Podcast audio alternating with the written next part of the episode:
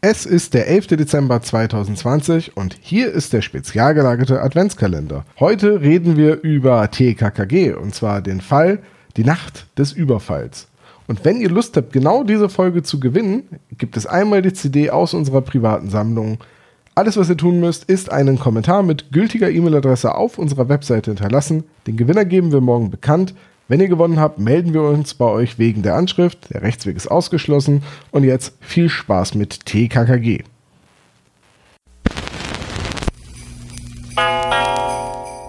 Der spezial gelagerte Sonderpodcast.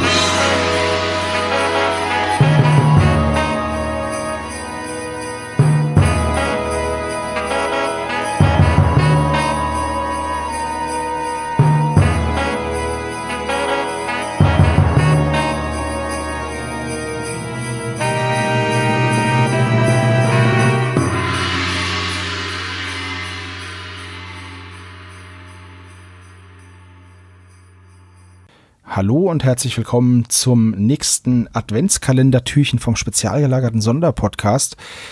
Heute besprechen Hannes und ich eine TKKG-Folge. Hallo Hannes. Hallo, wir sind sozusagen die Pilotepisode des TKK-Casts. Oh, ah, oh, okay, ja. Und wir besprechen heute welche Folge? Folge 35, die Nacht des Überfalls. Die hat der Sebastian genau. vorgeschlagen auf meine Frage, welche wir denn nehmen sollen, hat er eigentlich ziemlich schnell sich auf die eingeschossen. Warum? Weil in diesem Buch zwei Sachen vorkommen, die uns schon sehr lange begleiten, also dich und mich privat. Und zwar einmal der Ausspruch, sich einen Pennematz reinziehen. Ja, der kommt hier vor. Ich muss jetzt Der kommt lachen. hier vor. Der wird hier praktisch geprägt. Und ähm, das zweite ist, das ist aus dem Buch Die rasende Hängematte. So, und deswegen rasende Hängematte und Pennemats reinziehen ist bei uns so ein, ja, ist in unseren Alltagsgebrauch übergegangen. In die Privatpopkultur. Genau. So, wir werden das Ganze ein bisschen in der Light-Variante besprechen, also kurz über die Szenen gehen und dann ein bisschen was dazu sagen und am Ende dann ein Fazit ziehen. Äh, nur so viel, es ist auf jeden Fall das Buch, also es gab zu diesem Hörspiel auch eine Buchvorlage. Was ja bei den neuesten Sachen nicht mehr der Fall ist, oder? Genau, in den neuen TKKG-Folgen gibt es keine Buchvorlage. Und es ist so, dass jetzt hier zum Beispiel von der Buchvorlage auch gravierend abgewichen wurde. In Teilen. Was ich aber finde, das Buch, ähm, das Hörspiel besser gemacht hat als das Buch tatsächlich. Oder schöner und runder. Denn das Besondere hier ist, dass eigentlich K und G den Fall lösen, nämlich Klößchen und Gabi, und das ist ja relativ selten für eine TKKG-Folge, in der ja eigentlich, im Endeffekt ist es ja immer TTTT und die anderen sind auch dabei. Aber so. wir greifen vor. Wollen wir vielleicht uns an die Tradition halten und kurz mal die harten Fakten ansprechen? Das Hörspiel dauert nur 38 Minuten. Das ist sehr kurz, selbst für die damalige Zeit. Es kam 1984 raus. Es ist dann ja offensichtlich, dass bei einem 38 Minuten Hörspiel recht viel fehlt. Also wenn man es vergleicht, auch mit den drei Fragezeichen, die ja damals auch immer so 40 Minuten lang waren. Und die waren ja auch stark gekürzt zum Beispiel. Ja. Die Sprecher sind der Hammer. Also von den, die Namen, die da vorkommen und auch die Sprecherqualität ist einfach äh, top. Wir haben TKG in der klassischen Besetzung, würde ich sagen. Ja, genau. Also Manu Dubowski, ähm, Niki Nowotny, Sascha Dräger und Veronika Neugebauer. Karl und Gabi sind ja jetzt so nicht mehr dabei. Veronika Neugebauer ist gestorben, wenn ich das richtig auf dem Schirm habe. Ja. Und ja. Niki Nowotny hat sich ja mehr oder weniger mit den Machern überworfen und das gab uns einen Rechtsstreit und wurde jetzt in den neuesten Folgen auch ersetzt. Genau. Ist ganz richtig. Es gibt einen neuen Karl, der natürlich nicht ganz so glänzt, meiner Meinung nach, mit seiner Stimme. Die ist nicht ganz so einprägsam, aber man gewöhnt sich dran und dann ist es okay. Was wir hier sehen im Vergleich zu den drei Fragezeichen. Hier wurde der Sprechercast ja schon das ein oder andere Mal geändert und nur Sascha Dräger und Manu Lubowski sind noch in der Stammbeset aus der Stammbesetzung übrig, was aber mit auch die wichtigsten Stimmen sind, meiner Meinung nach. Definitiv. Ähm, also die Stimme von Sascha Dräger ist sehr einprägsam, aber nicht so penetrant, kann man so sagen. Also zum Beispiel, ich habe ja Kingdom geschaut, da spricht er ja auch eine Rolle. Das ist ja eine Netflix-Serie. Und da ist mir erst seit der vierten, fünften Folge aufgefallen, dass das halt Tarzan ist.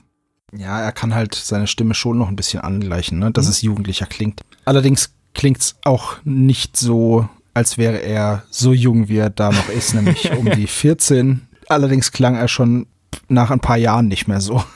Also das muss man, muss man sagen. Aber du hast gesagt, dass da noch andere gute Sprecher ja, dabei sind. Zum Beispiel Judy Winter, die kennen wir ja als äh, Professor Fra äh, Dr. Franklin, wenn ich mich auf dem Schirm habe. Genau. Dann haben wir einen gewissen Oliver Rohrbeck, einen gewissen Andreas Fröhlich und einen Jans, Jans, äh, Jens, Entschuldigung, ich habe mich verlesen, war Frischdeck. noch, noch nie gehört. Die drei Fragezeichen haben hier Gastauftritte und zwar als böse Buben. Sie sprechen ja. drei verschiedene Antagonisten, die nicht miteinander verzahnt sind. Und eine andere Stimme ist mir auch sehr aufgefallen, aber auch eher aus unserem aus unserer Kindheit, nämlich der Juwelier Schmuckstein.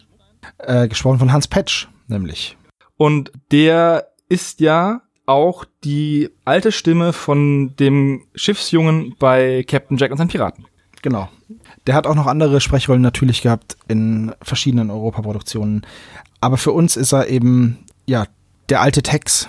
Und ja, das ist einfach eine Stimme, die total viel Nostalgie erweckt bei mir. Ist nur eine ganz kurze, ganz kurzer Auftritt, aber trotzdem total schön und ich habe mich sehr gefreut.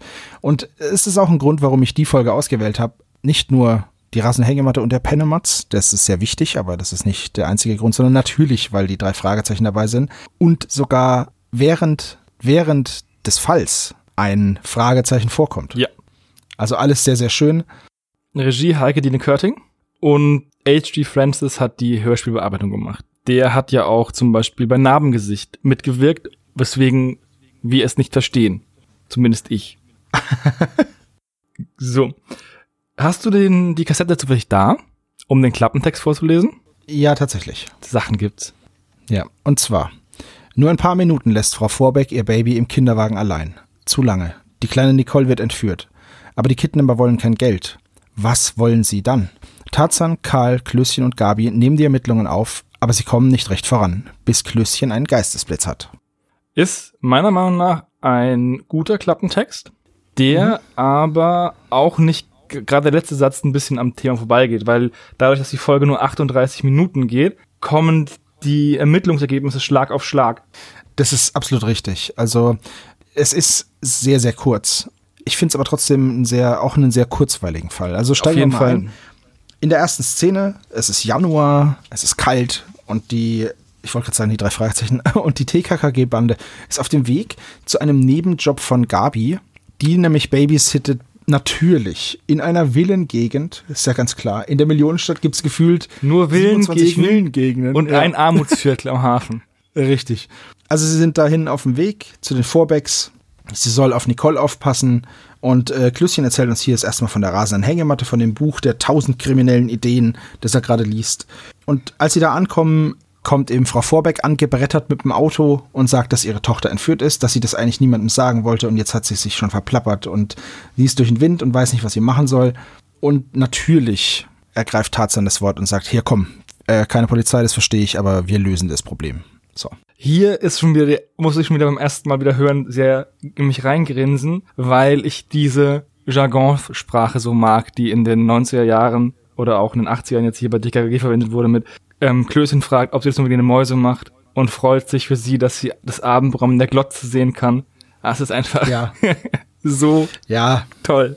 Vor allem ist auch der Fernseher absolut dessen Nonplusultra so. Ja, da gab es also, ja noch nichts anderes eigentlich. Äh, richtig. Und Hauptsache Fernseher, sagt dann Gabi. Aber ja, das ist tatsächlich so ein bisschen, bisschen aus der Zeit gefallen, ne? Es fällt noch viel später, viel mehr aus der Zeit, wo sie telefonieren möchte.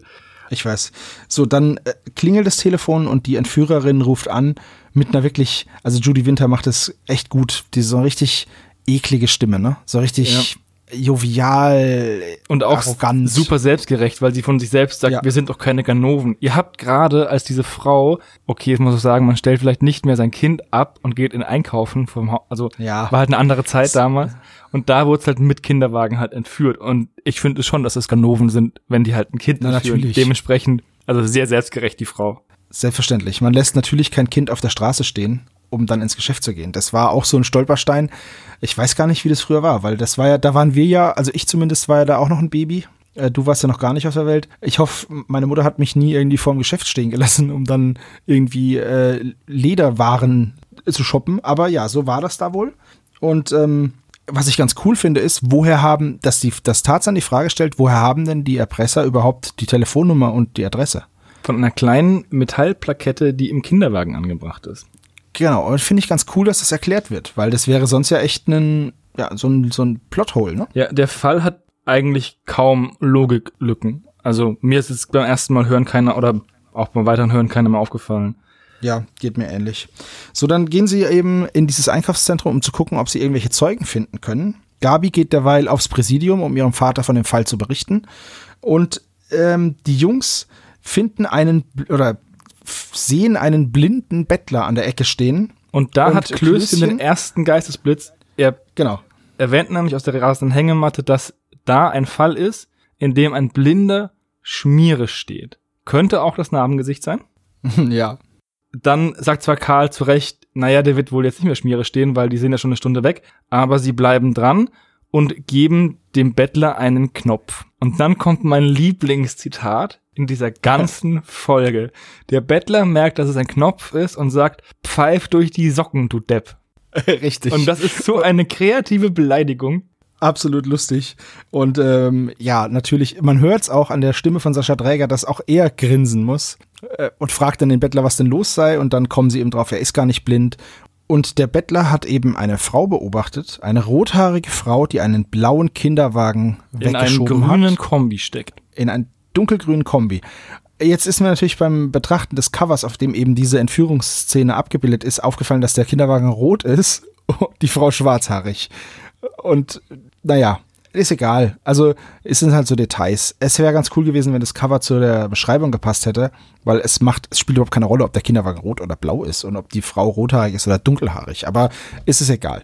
Es ähm, stimmt halt nicht mit dem Bild überein. Zum Titel Die Nacht des Überfalls kommen wir dann auch noch, weil warum heißt es die Nacht des Überfalls? Wegen der Tankenszene, oder? Nee, tatsächlich nicht. Okay, das ist cool, dann, ich, dann lerne ich auch noch was.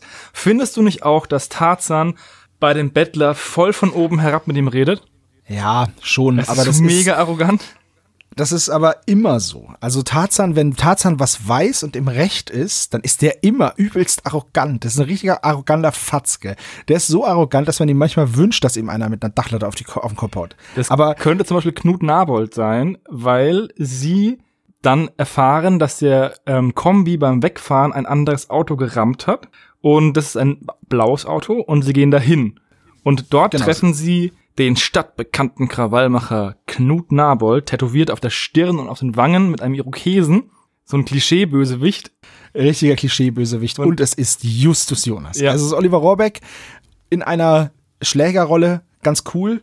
Äh, der Tarzan fragt ihn dann noch, ob er denn den Täter beschreiben kann oder beziehungsweise den, den, ja, den Fahrer des Wagens irgendwie und ob er nicht helfen will, den zu finden und das anzeigen möchte und dann sagt halt Knut Nabel, das ist ihm doch egal, das Auto hat er sich ja nur geliehen und dann gucken sie eben rein und sehen, ah, der will das Radio rausklauen und da hängen schon die Kabel runter und so. Dann gibt es natürlich den obligatorischen Angriff mit der Stahlkette. Auch ein schöner Satz. Weißt du, was eine Stahlkette ist? Eine hervorragende. Waffe. Richtig, und dann haut er ihm die Kette um die Ohren, wird natürlich entwaffnet und ihm wird fast der Arm ausgekugelt und dann bringt Tarzan zusammen mit seinen beiden Kumpels den Knut Nabold auf die Polizeiwache. Und da ist dann ja auch Gabi. Aber kurz noch zu diesem Klößchen sagt dann Hunde, also Helden, die Bellen beißen nicht, und verbessert, dass es Hunde, die Bellen beißen nicht heißt. Und dann kommt eine Zwischenmusik, in der die TKKG-Musik gebellt wird. Ja, und das ist ganz lustig gemacht. Ist, schönes Detail. Also allgemein finde ich die äh, Zwischenmusiken in diesem in dieser Folge extrem gut. Nur eine einzige passt nicht ganz, weil die mir so weihnachtlich, wenn so ein Glockenspiel ist. Und mhm. es ist ja schon Januar.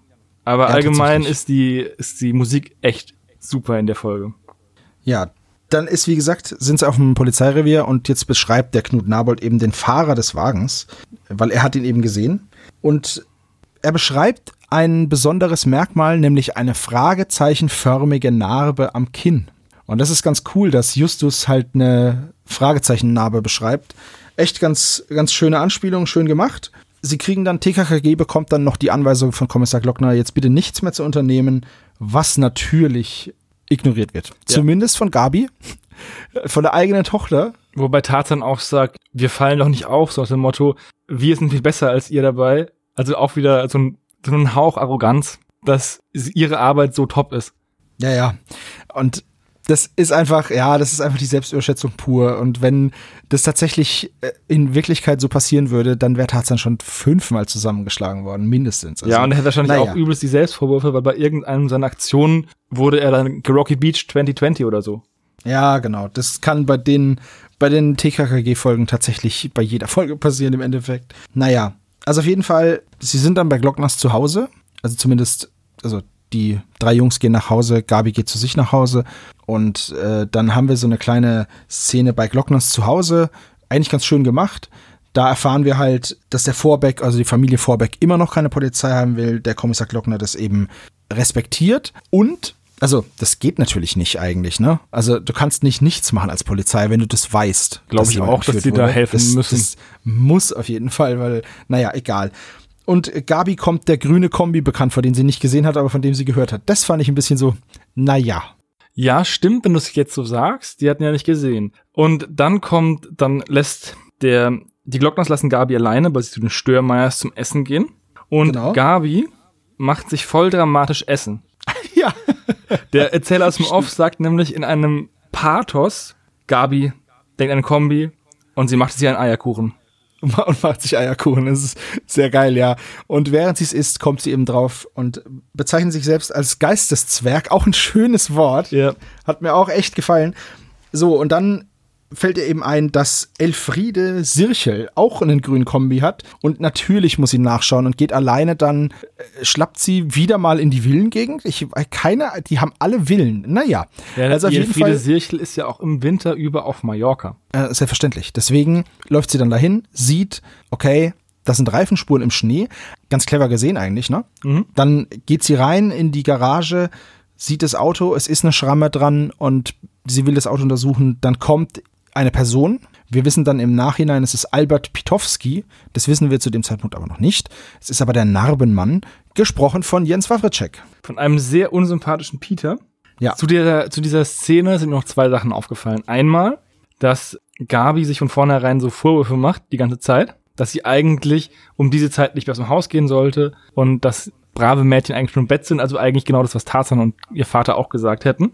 Ja. Und dass anscheinend dieser Albert Pitowski sich in der Villa eingenistet hat von dieser Frau Elfriede Sirchel, weil der kommt ja nicht durch das Garagentor, sondern anscheinend für mich zumindest durch diese Verbindungstür. Ja, müsste. So nehme ich die Szene zumindest wahr. Ja, muss es sein. Das Garagentor kommt da nämlich nicht. Und dann ist der Typ nämlich sehr umtriebig, weil erstmal ist er in die Entführung des Babys verstrickt dann stiehlt er das Auto. Dann kann ich mir nicht vorstellen, also geht Hausfriedensbruch, weil er bei dir einbricht und da mehr oder weniger wohnt wahrscheinlich.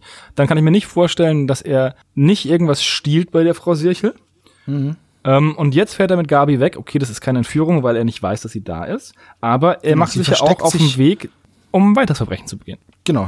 Gabi versteckt sich dann auf der Ladefläche des Kombis, das einzige Versteck, was es in der Garage gibt, unter Decken. Und der Pitowski steigt ein und spricht mit sich selbst und sagt halt, dass er jetzt 1400 Kilometer vor sich hat und fährt los. Auf Sommerreifen. Auf Sommerreifen.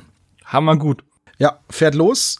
Ja, Gabi ist sich der Schwere der Situation bewusst, aber kann natürlich jetzt nichts mehr machen. Dann kommt eine Szene, die ich persönlich sehr witzig finde und bei der ich mich frage, also warum sie nicht gestrichen wurde. Also nicht, weil sie nicht schlecht ist, sondern weil sie eigentlich wenig zur Story beiträgt. Und normalerweise stimmt, diese ja. Szenen in den alten Hörspielen oft zeitmäßig gekürzt worden sind. Jetzt waren, waren es eh nur 38 Minuten bis jetzt. Das heißt, man kann da auch so eine Szene einbauen, weil wir sind jetzt im Internat und Tarzan spielt mit sich selbst Schach und dann kommt Klößchen rein. Und Klößchen hat sich auch einen Irokesenschnitt gemacht mit Wasser und Zahnpasta, um etwas größer zu wirken. Und zwar 12 Zentimeter, um genau zu sein, hat er nachgemessen. Genau. Und dann hält Tarzan einen, eine Rede darüber, dass es gar nicht ankommt, wie dick oder wie groß man ist, sondern sozusagen die Präsenz der Person wichtig ist. Und der vergleicht es noch mit dem Fritz Ulrich Bolzmacher aus der 10a, der so geil, fast 10, zwei Meter groß ist und übersehen wird. Und ja, die Namen sind top. Im Englischen, gerade bei den drei Fragezeichen, kann man ja immer irgendwie einen coolen Namen finden. Aber im Deutschen ist man dann ja ein bisschen limitierter und da wir ja auch in dieser Welt leben, in der die Millionenstadt ja irgendwo ist, ne? ähm, müssen wir halt auch irgendwie Namen nehmen, die halt realistisch sind. Und ich frage mich, wo der die Namen her hat, der Stefan Wolf. Weil das ist halt Sirchel, Bolzmacher, Vorberg. Okay, Vorberg ist ein guter Name. Ja, Pitowski, es gibt da noch Volker Fatz, der kommt noch vor. Mhm. Und äh, ja, diese, diese Brüder, die keine, keine Sprechrolle haben. Aber da kommen wir auch gleich dazu, weil da einer Genau. dieser Brüder ist nämlich auch Justus Jonas. Ja, das ist absolut richtig. Die Katsche, die Katsche, Katschnik, Die Katschnik-Brüder aber, und Volker Fatz. Könnte Genau. eine Band sein. Ja, aber wir greifen ein bisschen vor. Genau, auf jeden Fall äh, ist dann Klößchen mehr oder weniger überzeugt und geht sich die Haare waschen. In dem in der Szene erwähnte er auch noch mal ein paar Mal die rasende Hängematte und dass er diesen Tipp mit den mal was modisches ausprobieren aus der rasenden Hängematte habe und jetzt frage ich mich, was da alles drin steht. Also wie ist, dick es, das Buch sein muss. ist es jetzt ein True Crime Buch, in dem einfach spektakuläre Kriminalfälle geschildert werden? Und wenn ja, warum heißt das die rasende Hängematte? Oder ist es ein Lebensberater, wo jemand irgendwelche Anekdoten erzählt? Weil eins von beiden, also muss es ja sein. Weil es geht ja nicht darum, dass er die Haare nach oben kämmt und dann gleichzeitig irgendwelche coolen Kriminalfälle drinstehen. Also ich hätte das Buch gerne. Ja, ich auch. Es ist echt cool. So, dann schalten wir zu Gabi zurück, die immer noch auf der Ladefläche des Kombis sitzt und beim Tanken verduftet. Genau. Und dann sind wir wieder bei äh, Fritz Ulrich Bolzmacher, weil wir sind nämlich in Niederottenhausen. Und das ist auch wieder so ein Ort. Ich habe mal gegoogelt. Ottenhausen gibt es. Mehrere, das sind mehrere Stadtteile von größeren Städten auch. Aber Niederottenhausen gibt es nicht. Es ist sowieso, das reiht sich, Niederottenhausen reiht sich einfach ein in die vielen, vielen Gegenden rund um die Millionenstadt, wobei das ist ja jetzt auch schon ein paar Stunden weg, ne? Mhm. in die vielen, vielen Gegenden rund um die Millionenstadt, die einfach alle sprechende Namen haben und alles wird benannt. Jede Straße, jeder Zeuge, jeder Täter hat einen vollen Namen, jedes Örtchen, jeder See, nur die Stadt selbst nicht. Ja. Sogar der, der Radiosender heißt Radiosender Steile Antenne. Also Die ist ja in die von Schmelzstraße abgehauen mit dem Kinderwagen. Sagt ja Genau. Karl. Also auch diese Nebensächlichkeit. Nicht irgendwie da um die Ecke, sondern in die von Schmelzstraße. Ja, und das auch die Geschäfte haben Namen. Ne? Juwelier Schmuckstein und so. Also es ist schon sehr, es ist schon sehr viel Detailverliebtheit da, finde ich. Man müsste mal eine Karte der Stadt zeichnen. Gibt's sowas bestimmt, oder? Ich weiß es nicht, aber ich habe mir schon ein paar Mal überlegt, alleine mal die Orte aufzuschreiben, die rund um die Millionenstadt sind in Stunde Fahrradreichweite, weil das ist ja immer so. Das sind so ungefähr 15, der 20 Weg. Kilometer, je nachdem, weil man muss sich ja an Klößchens Tempo halten. Absolut richtig. Und meistens schmilzt die Schokolade beim Radeln. Naja, Auf jeden Fall, Gabi geht in die Tanke und bittet den Tankwart doch ihren Vater anzurufen. Und das ist auch wieder so witzig, sie hat kein Geld dabei und er soll einen Lockruf machen, das heißt, er ruft an, ihr Vater ruft zurück, damit die Telefonrechnung auf Glockners geht und nicht auf den armen Tankwart. Dinge, die auch nicht mehr up-to-date sind. Ja, absolut richtig.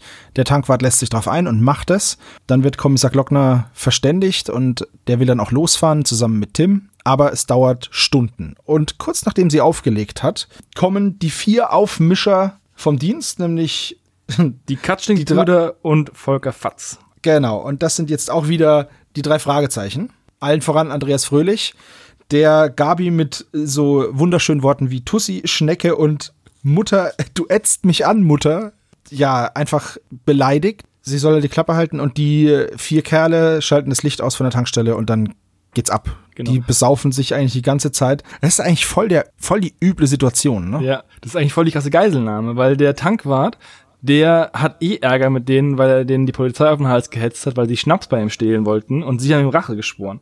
Und sie schlagen ja schon beim Reingehen die Türe ein. Und dann will der die Polizei rufen, aber ver verwählt sich. Die Polizei ist eh in Oberselmersheim und die brauchen 30 Minuten hierher. Das heißt, super unangenehm. Und ja, dann will einer von denen will Gabi mit, einer, mit einem Messer eine Glatze rasieren.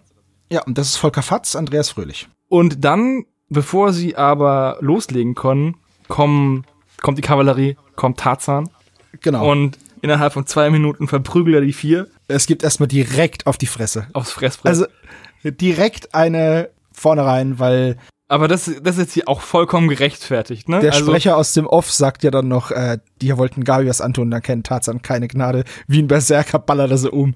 Also, ja, das ist äh, die typische Tarzan-Kampfszene. Er heißt ja hier auch noch Tarzan und noch nicht Tim.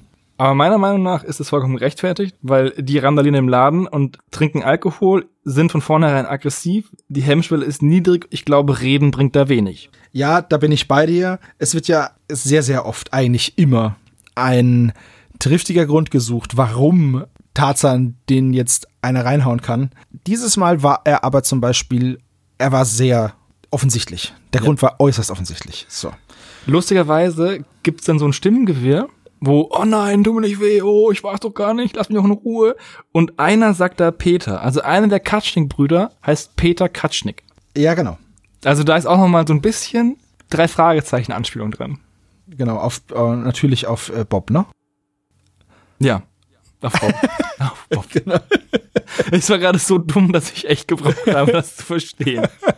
Ja, das habe ich gemerkt. So, dann die nächste Szene. Wir sind im Auto auf dem Weg zurück. Willi war übrigens auch dabei. Ja, der betritt die Tankstelle, die wahrscheinlich demoliert ist. Die Tür ist eingeschlagen. Tarzan steht schwer atmend über vier verprügelten Halunken und er kommt rein. Kann man hier Schokolade kaufen? Der klassische, Klassisches klassisches Klößchen. Ja. Der ist halt auch Sehr hauptsächlich Comic Relief, ne? Ja, das muss man auch dazu sagen. Ja, deswegen finde ich es ja so schön in dieser Folge. Das haben wir jetzt gar nicht so oft gesagt, aber es wird sehr, sehr oft die rasende Hängematte erwähnt. Mhm. Und er wird immer abgewürgt. Ja, richtig. Ich habe mir die Mühe gemacht, mal zu zählen. Was meinst Ich du, auch. wie oft? Haha, okay, auf Jetzt können wir du gucken, ob wir beide richtig sind. Ich habe eins, zwei, drei. Ich habe 17 Mal gezählt. Ich habe 19. Oha, dann hast du zweimal mehr als ich, offensichtlich. Ja, ich habe aber auch recht. Hast Also du 19 Nur, hast du also nur wenn der die Rasenhängematte sagt oder auch wenn er von Ja. dem Buch redet? Okay. Nein, nur wenn er tatsächlich den Titel sagt. Und das wird auch nochmal zum Schluss gesagt und ich glaube, da hast du es dann wahrscheinlich überhört. Wahrscheinlich. Im Auto reden sie nämlich dann wieder drum, drüber und natürlich wird Klößchen wieder abgewürgt und äh, der zieht sich dann eben den berühmten Penematz rein. ich finde es übrigens super unfreundlich. Ja, mega. Ähm, wie, also ich kann ja verstehen, am Anfang, wo sie ihn abwürgen, beim, bei der Fü- Führung von Nicole, da ist echt ein bisschen unpassend. Aber jetzt gerade auf der Rückfahrt kann man ihn noch mal ausreden lassen. Das sehe ich ganz genauso. Und selbst dann, äh, der Kommissar Glockner sagt ja dann, ha, jetzt haben wir endlich Ruhe von vor Klößchen, als wäre der halt voll der penetrante Schreihals. Und dann ähm, nötigt er halt Gabi dazu, dass sie ihm verspricht, das nicht mehr zu machen. genau. Was heißt, er nötigt sie? Sie sagt selber, es ist eine bodenlose Dummheit gewesen. Ja, stimmt. Und man muss dazu sagen, das stimmt ja auch. Also das wäre jetzt auch bodenlos dumm gewesen, wenn das Tim gemacht hätte, nur hätte Tim keinen Ärger bekommen. Tim hätte halt einfach diesen Albert Pitowski gleich zusammengeschlagen. Absolut richtig. Und dann wäre der Fall vorbei.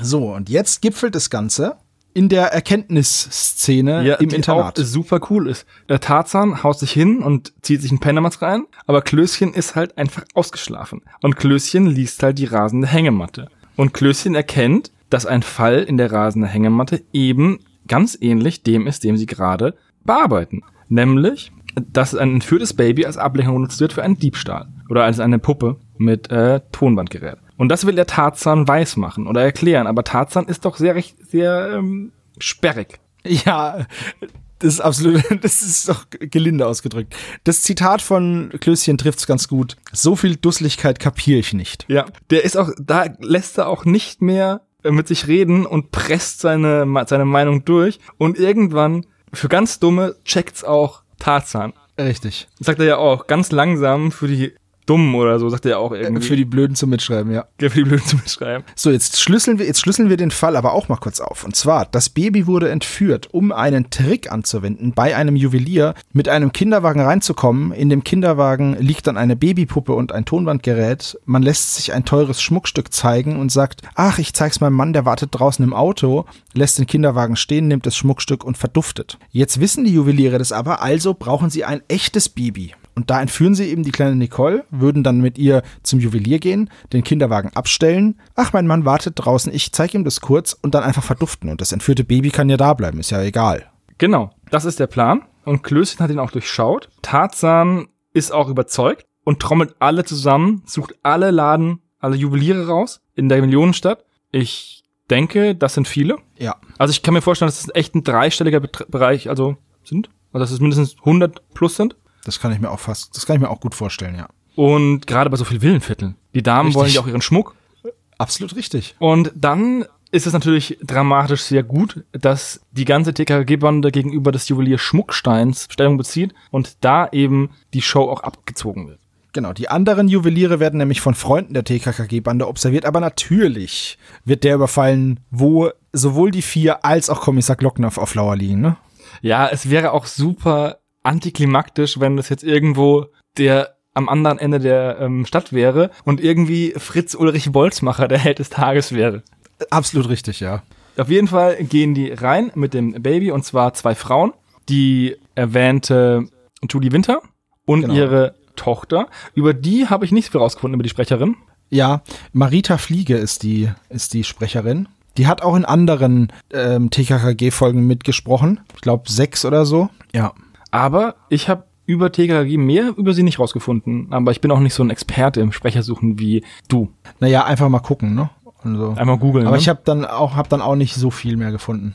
Was ich ganz interessant finde, ist, dass also die haben natürlich auch Namen. Margot Lipscher ist Ju- Judy Winter und ihre Tochter ist Doris in Anführungszeichen Claudia Lipscher. Also die hat sowohl einen Klarnamen als auch ein Alias, das in dem Laden verwendet wird. Sehr cool. Und dann kommt eben Tex, der Schiffsjunge, und spricht von der dunklen Nacht am Nil, die blaue Nacht am Nil.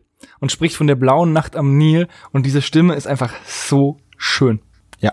Hans Petsch einfach eine sauschöne Stimme. Wie gesagt, das war total viel Nostalgie für mich und für dich natürlich auch. Ja. Wer aber auch in den Laden reingeht, sind natürlich Tarzan und Gabi.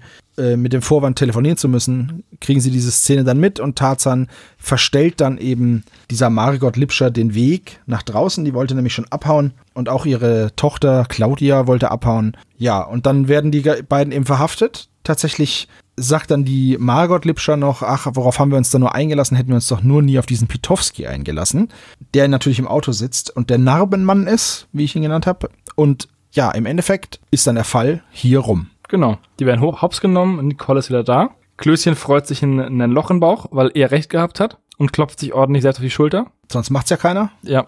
Und der Fall ist um. Das stimmt.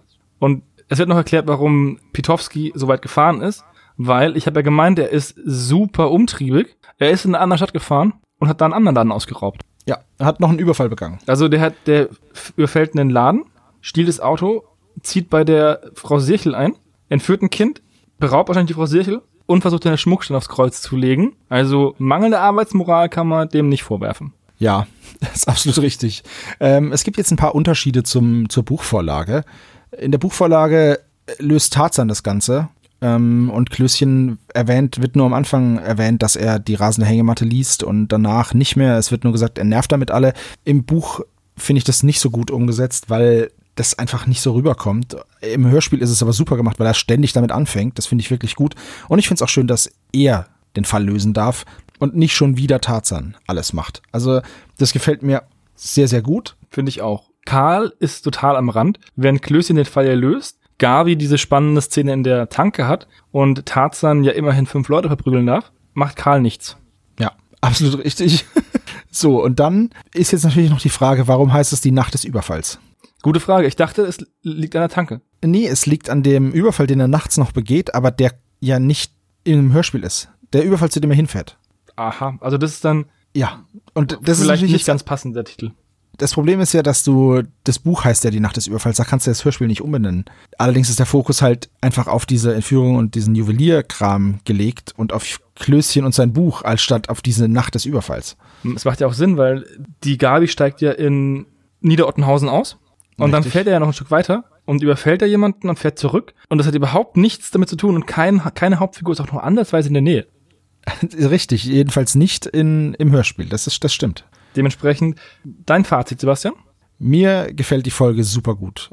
Es ist einfach, es ist einfach eine schöne Folge. Es ist eine, eine der ersten Folgen, 35. Und es ist einfach so eine, wie gesagt, die Sprecher und auch, dass die drei Fragezeichen einfach dabei sind. Das ist einfach cool. Und die Story ist ganz cool gemacht. Und ja, mir gefällt der Twist, sage ich jetzt mal, oder die Besonderheit, dass eben Gabi und Klößchen den Fall lösen und nicht wieder Tarzan, der alles macht. Das ist einfach schön und das macht sie für mich zu einer echt schönen Folge. Dem kann ich nur zustimmen. Ich hatte die nicht mehr auf dem Schirm, weil ich nicht so aktiv TKG höre wie du. Aber als ich sie angehört habe, habe ich gesagt, ja, die kennst du, die war gut. Und ich habe mich sehr gefreut. Und ich muss auch sagen, dass ich mich extrem über Klößchen gefreut habe, weil der Charakter mega witzig ist. Auch diese Szene, wo er Tarzan überzeugt, dass er ihm nicht mehr zuhören muss oder wo er sich die Haare hochstellt. Super tolle Szenen. Ja, was ich allerdings auch schön finde, ist, dass Tarzan ihm tatsächlich sagt, ey, das Äußerliche ist nicht so wichtig. Und dass es von Tarzan kommt, das finde ich halt nochmal cool. Mhm, Weil er einfach super toll und schön ist. Ja, vor allem, weil er ja immer auch die dicken Witze macht über Klößchen. Ihn er dann aber auch immer verteidigt. Aber naja, ist ein zweischneidiges Schwert. Das würde jetzt auch zu weit führen. So, hast du ein Quiz vorbereitet? Nein, auf keinen Fall. Ich habe jetzt halt gedacht, okay, wie viele, wie viele rasende Hängematte-Erwähnungen kommen? Es sind 19. Äh, Und Hannes sagt, es sind 17. Also einigen wir uns auf 18. Wir hören nochmal nach. Oder vielleicht können die Spezies ja mal nachhören und in die Kommentare posten, wie sie gezählt haben. Wie oft der Titel fällt. Nicht das Buch, sondern der Titel. Na gut. Okay, dann war's das für heute. Dankeschön, Hannes, dass du dabei warst. Immer wieder gerne. Wenn wir so Und- weitermachen, sind wir mit sind wir in 250 Jahren durch mit allen TKKG-Folgen, weil wir dann je- jeden Adventskalender eine besprechen. Ja, ich hoffe, ihr hattet Spaß beim Zuhören und wir hören uns in den nächsten Tagen wieder. Macht's gut. Tschüss. Ciao.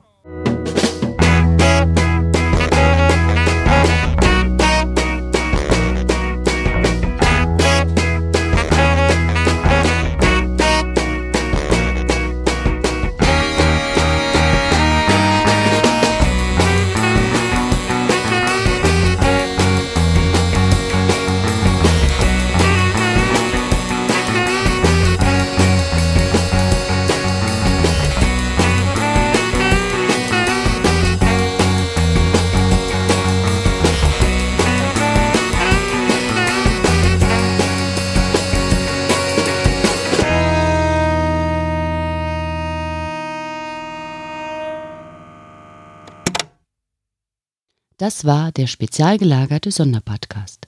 Ihr könnt die Jungs unterstützen über patreon.com slash spezialgelagert oder über paypal.me slash spezialgelagert. Der SSP bedankt sich recht herzlich bei Dr. Orgel für das tolle Intro und der Station Voice Heinz Kreinbaum. Der SSP ist ein Hobbyprojekt und steht in keinem Zusammenhang mit Kosmos oder Europa. Ihr findet den SSP auf Facebook, Twitter und Instagram jeweils unter Spezial gelagert sowie auf YouTube. Außerdem könnt ihr die Jungs auf dem SSP Discord-Server antreffen. Alle Links findet ihr natürlich auf der Webseite spezialgelagert.de. Bis zum nächsten Mal.